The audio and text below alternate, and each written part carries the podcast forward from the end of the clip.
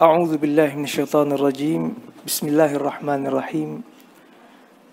الحمد لله الحمد لله رب العالمين الحمد لله الذي هدانا لهذا وما كنا لنهتدي لولا أن هدانا الله. والصلاة والسلام على أشرف الأنبياء والمرسلين. سيدنا محمد وعلى آله وصحبه أجمعين. سبحانك سبحانك لا علم لنا إلا ما علمتنا إنك أنت العليم الحكيم رب اشرح لي صدري ويسر لي أمري واحلل عقدة من لساني يفقه قولي أما بعد اللهم إنك عفو O Allah, you are the most forgiving. تحب العفو, you love to forgive. فاعف عنا, please forgive us.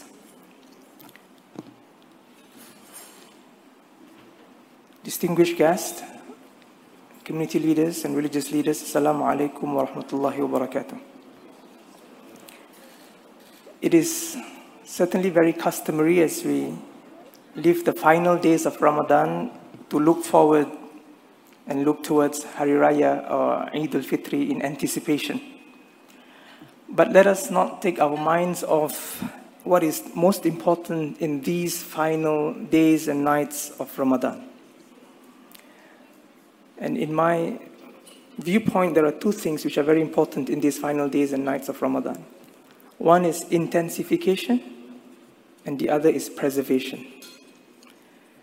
First is to intensify, intensify all our efforts in strengthening our relationship with Allah subhanahu wa ta'ala, especially as we search for the special moment, the night of Qadr, Laylatul Qadr. The Prophet wasallam has taught us to look for the night of Qadr in the last 10 nights of Ramadan. And we are in those nights. But that night is especially significant and special in the sight of Allah subhanahu wa ta'ala because that was the night where God's guidance, the Quran, was revealed. Inna anzalnahu fi laylatul qadr. And that is the night where God comes to us in complete peace and tranquility, in salam. Salamun hiya hatta matla'il fajr. And because of the peace that Allah bestows on all of humankind on the night of Qadr, His angels, His malaika, will scour the earth for the hearts of those who are at peace with their Lord and at peace with mankind, whose hearts have been emptied from anger, from rancor, from ill will, from hatred, from envy, from revenge, and whose lives bring about peace and tranquility to others through kindness and compassion.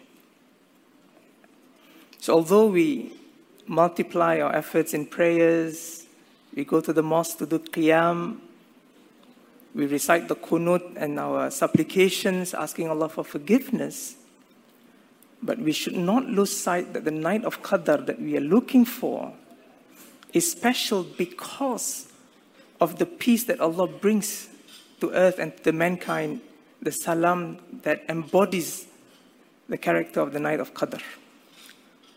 So, although we may stand in prayer, but with our hearts full of ill feelings towards ourselves, towards others, that peace that Allah brings will encounter an obstacle that cannot be overcome. So, as we ask Allah, as the Prophet ﷺ taught us through a hadith, when his wife Sayyidatina Aisha asked him, What do I recite? What do I ask when I meet the night of Qadr? Prophet ﷺ taught her, Recite Allahumma innaka afoon tuhibbul afwa fa'fu anna. To ask Allah for forgiveness. But how will Allah forgive us if we have not forgiven others? How will Allah forgive us if we have not forgiven ourselves? So we have to come to terms with peace in our hearts for ourselves and for others around us as we seek Allah subhanahu wa ta'ala's forgiveness, salam, and peace on the night of Qadr. And we intensify our efforts in the last few days of Ramadan, as Madam President guided and advised us earlier, with kindness, charity, and good deeds, helping those in need and helping those around us. And the second important point, as we leave the last days and nights of Ramadan, as we have intensified our efforts and actions and good deeds, we must preserve them. We must preserve them. Preserve our good deeds and actions from being put to waste.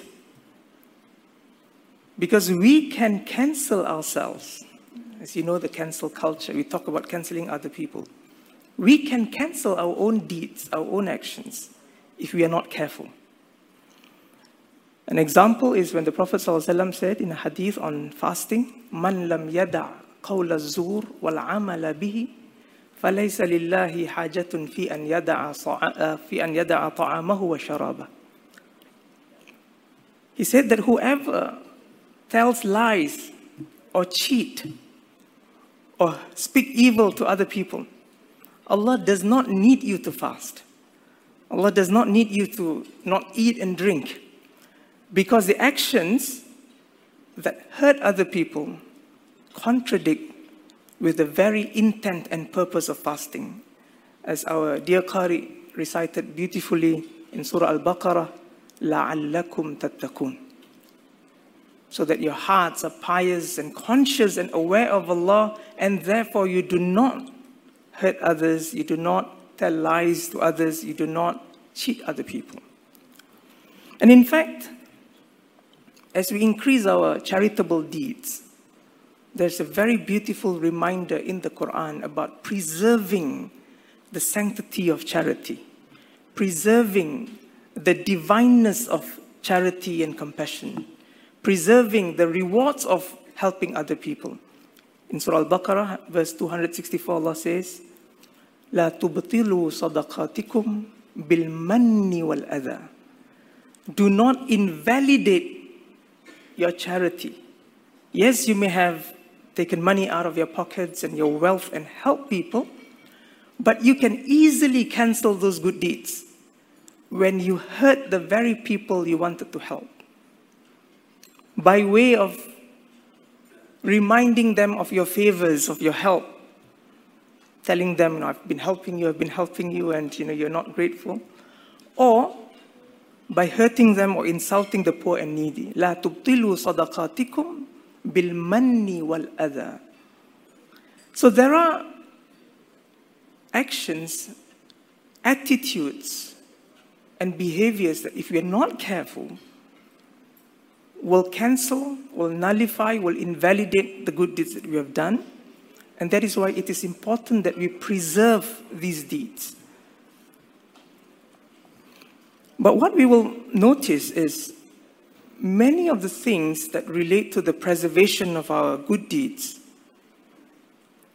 deal with our social responsibility. In other words, our relationship with other people, with mankind and those around us, of caring for others and not hurting them.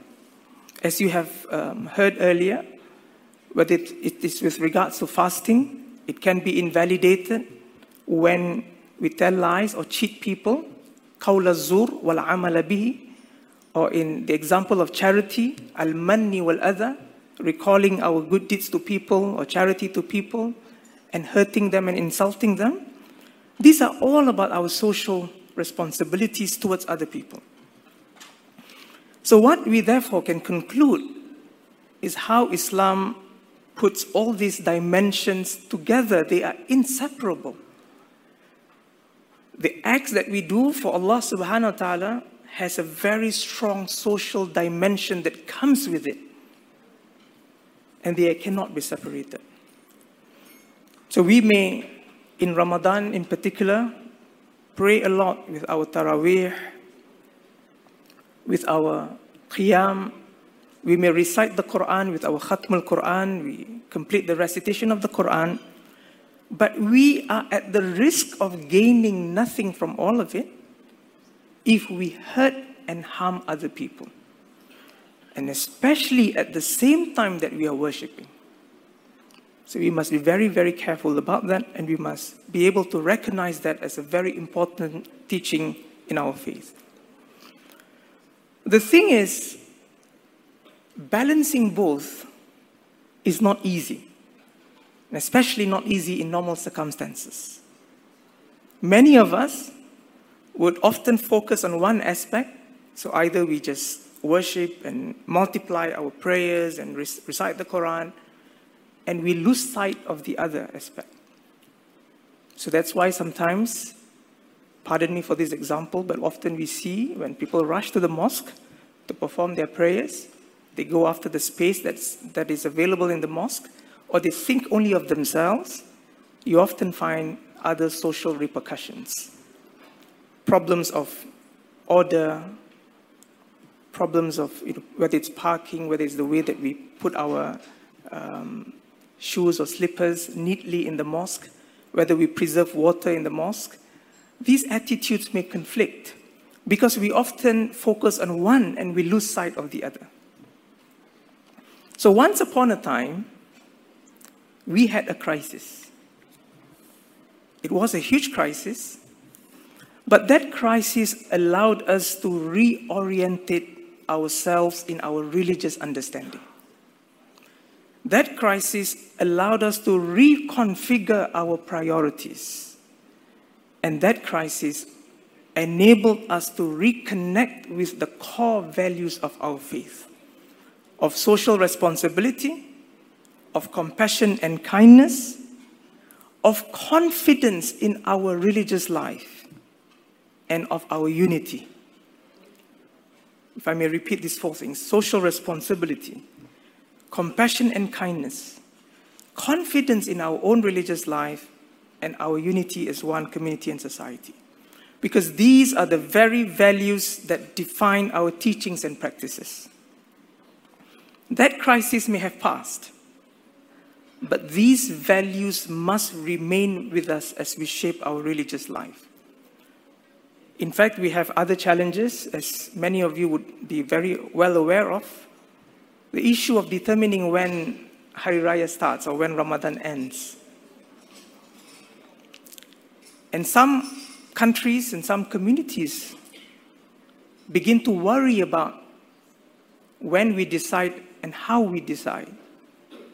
But the worry stems from the fact that there are other places or other countries and other communities around the world that have decided on a particular way or on a particular date.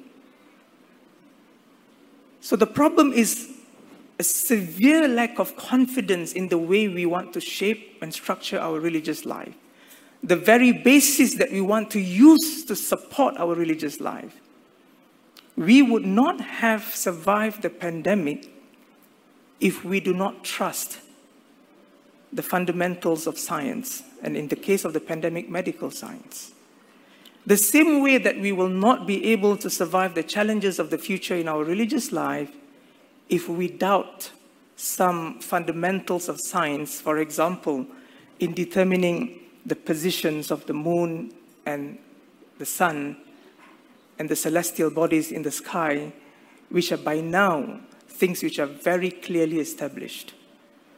And also in reconciling with certain conditions of certain places, for example, in Singapore, because of our atmospheric conditions in which we are not able to sight the crescent moon. And we would not have been able to survive the pandemic with regards to our religious life if we doubted our own ability to come up with our own solutions for the various challenges that we had. When we had an issue of space in the mosque and the masjid, when we wanted to encourage more people to attend Friday prayers, if we had doubted our ability to come up with solutions such as the multiple sessions, we would have had a situation where only small numbers of people could pray, and we would risk the situation of having lots of Muslim male in Singapore who have lost touch with their Friday obligations. But today, as Madam President has also mentioned, the DORSCON green, and we live in an endemic, COVID endemic world, we are at a crossroad. And we are at the risk of starting all over again in terms of being guided by our religious values in shaping our religious life. We may have to start all over again trying to understand the significance of social responsibility, of compassion and kindness, of confidence in our own ability to come up with our own solutions, and in the unity of our community and society. So I urge all of us here, religious and community leaders, in the final days of Ramadan, as you soak the blessings of Allah subhanahu wa ta'ala that we are able to gather safely, comfortably, and peacefully, that we guide our community to hold strongly to these values of our faith in everything that we do. Because the values are not detached from the teachings of our faith, but in fact, they are the cornerstone of our faith and the principles that underpin it. So that these values will guide us in everything that we do and in all the policies and activities that we offer and present to our community. So, inshallah, that we can continue to grow and become stronger as we journey together towards success and excellence in this world, in dunya, and in the hereafter, in akhirah. وآخر دعوانا أن الحمد لله رب العالمين والسلام عليكم ورحمة الله وبركاته.